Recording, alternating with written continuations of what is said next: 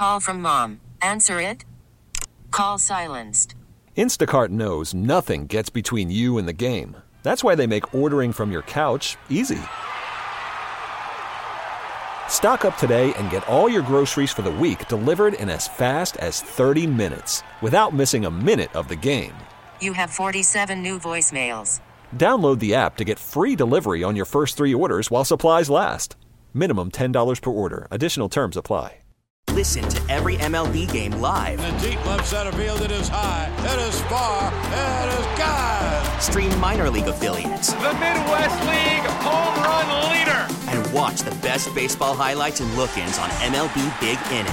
MLB At Bat is your all in one live baseball subscription for only $3.99 per month. Deep left field, it's going to go. Alvarez ties the game. Subscribe to At Bat within the MLB app today. Major League Baseball trademarks used with permission.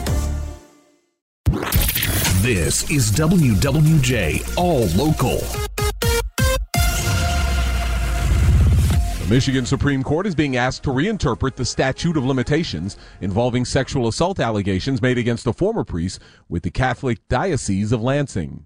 Brian McLean, the alleged victim in a case that dates back to 1999 when he was a teenager, has filed suit against former Ann Arbor Gabriel Richard chaplain Father Richard Lobert, whom he says abused him. McLean says shame and embarrassment kept him from talking about the assault for 20 years. I was getting help with other issues and I was able to actually be honest about it and tell a therapist and get help with it. And that's exactly what I did. Attorney Ven Johnson, who represents McLean in the filing, says he believes Richard Lobert likely molested other victims. He was around that area through April of 2021 probably throughout that entire period of time, this predator was doing the same thing to probably hundreds, if not thousands of others. McLean was a teenager attending the W.J. Maxey Boys Training School in Whitmore Lake at the time of the alleged assaults. According to court filings, Father Lobert would periodically visit the school to provide counseling support for the teenagers who were housed there. Three alleged porch pirates are now facing charges for swiping packages in St. Clair Shores. Damon Lyons, Jamon Cassidy, and Ashawn Weathers Timms have each been charged with mail theft and concealing stolen property. Their individual bonds have all been set at $5,000. On Saturday, police caught the trio with several empty boxes in the area of 13 Mile and Harper. Some of those gifts were recovered, and now St. Clair Shores police is asking people to give them a call if you think one of them could be yours. Luke Sloan, WWJ News Radio 950. Just in time for the holidays, respiratory illnesses are on the rise all across Metro Detroit. Dr. Rena Deza is with Henry Ford Health. She says even though the pandemic is over, COVID 19 does remain in circulation. Even though the global pandemic is over, the virus still remains very much in circulation. And although most healthy individuals uh, do well, they probably won't notice anything more than the common cold type of symptoms, but it can be dangerous to vulnerable people. Dr. Deza says other illnesses that are going around the Metro Detroit area include the flu, sinus infections, and the common cold. Concerns are being raised today that 2024 could be a tough year for many electric vehicle startups. WWJ Autobeat reporter Jeff Gilbert joins us live with the details. Good afternoon, Jeff. Good afternoon, Tony. It is all about cash, and many of those startups are running out of it. The Wall Street Journal says 18 EV startups could run out of money by the end of next year. WWJ analyst John McElroy says things have changed a lot since last year. There was a feeding frenzy on Wall Street. There was fear of missing out. EV stocks were skyrocketing. The values were greater than General Motors or Ford in many cases. Today, it's all come crashing down to reality. McElroy sees Tesla, Rivian, and Lucid in the best shape as EV startups also face more competition from legacy car makers. Reporting live, I'm Jeff Gilbert, WWJ News Radio 950. All right, thank you, Jeff. With the Federal Reserve making the decision to not raise interest rates last week, and with officials sending the signal that they could cut interest rates in 2024, that could signal a much needed turnaround in the housing market, according to Hall Financial CEO and founder David Hall. As rates continue to go down, and I think that uh, that's a very strong possibility, more and more folks are going to think about selling their home and buying a new one. And let's remember, that's been the key to everything that's going on in the market is low inventory. And what's one of the biggest reasons for low housing inventory is folks locked in around 3% and they didn't want to give up that rate. Right now, the average interest rate on a 30 year fixed home mortgage is 7.2%. Just one year ago, the average interest rate on a 30 year mortgage was 5.3%. Parking changes are headed to Detroit in 2024. Starting on January 2nd, the city of Detroit will enforce parking violations on Sundays in some residential areas of the city. Tickets will be written in Cass Park, Selden, and Southern and Central Brush Park.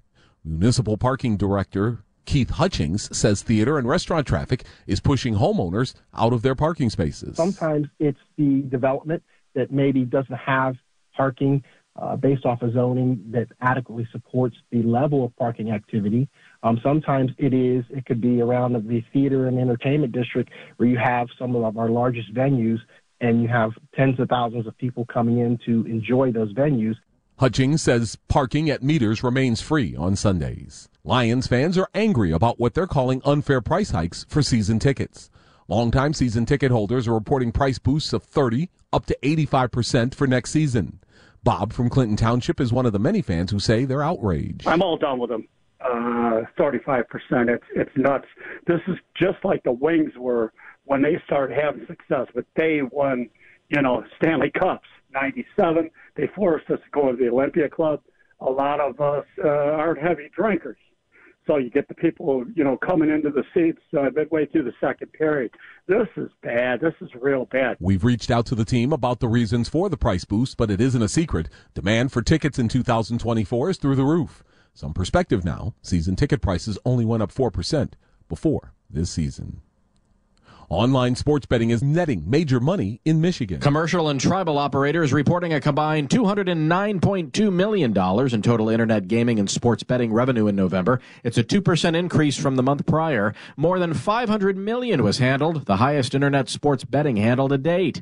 And here's where the state of Michigan benefits. The operators reported submitting 33 million in taxes as for the three Detroit casinos, they reported paying the city of Detroit 8.4 million in wagering taxes and municipal service fees. Jonathan Carlson, WWJ News Radio 950. Our friends south of the Michigan border have owned up to a bet. Back in November, Detroit police and Columbus police made a friendly wager to wear the opponent's gear based on the results of this year's Michigan Ohio State game. The Wolverines defeated Ohio State for the third consecutive year, and now the Columbus Police Department is making good on their promise. They posted a video of some of their officers in Michigan gear. We found a few of these pieces in our recycle bin, and we're wearing the gear as promised. But it wouldn't be a true challenge if we didn't put our twist on it. Now, that twist, the Block M was crossed out in red tape on all of the officers' gear. Honoring a legendary coach and teacher in Sterling Heights. Rick By, who coached several sports and taught PE and woodshop at Sterling Heights Stevenson High School, is having the school's fieldhouse named for him today. Utica Community Schools says By had a positive influence on countless students during his 42 year career with the district. This would make quite the Christmas gift. No one took home last night's Powerball jackpot. That means the grand prize is now $572 million ahead of tomorrow night's drawing. This marks the fourth time a Powerball jackpot has climbed above a half a billion dollars this year. The grand prize was claimed last October 11th when a lucky player in California won a record $1.7 billion jackpot. For the latest news plus traffic and weather together on the 8s, tune to AM 950. Follow WWJ on our Audacy app or ask Alexa to play WWJ News Radio 950. Baseball is back, and so is MLB.tv. Watch every out of market regular season game on your favorite streaming devices, anywhere, anytime, all season long. Follow the action live or on demand Track four games at once with multi-view mode and catch up with in-game highlights.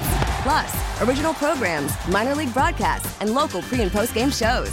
Go to MLB.tv to start your free trial today. Blackout and other restrictions apply. Major League Baseball trademarks used with permission.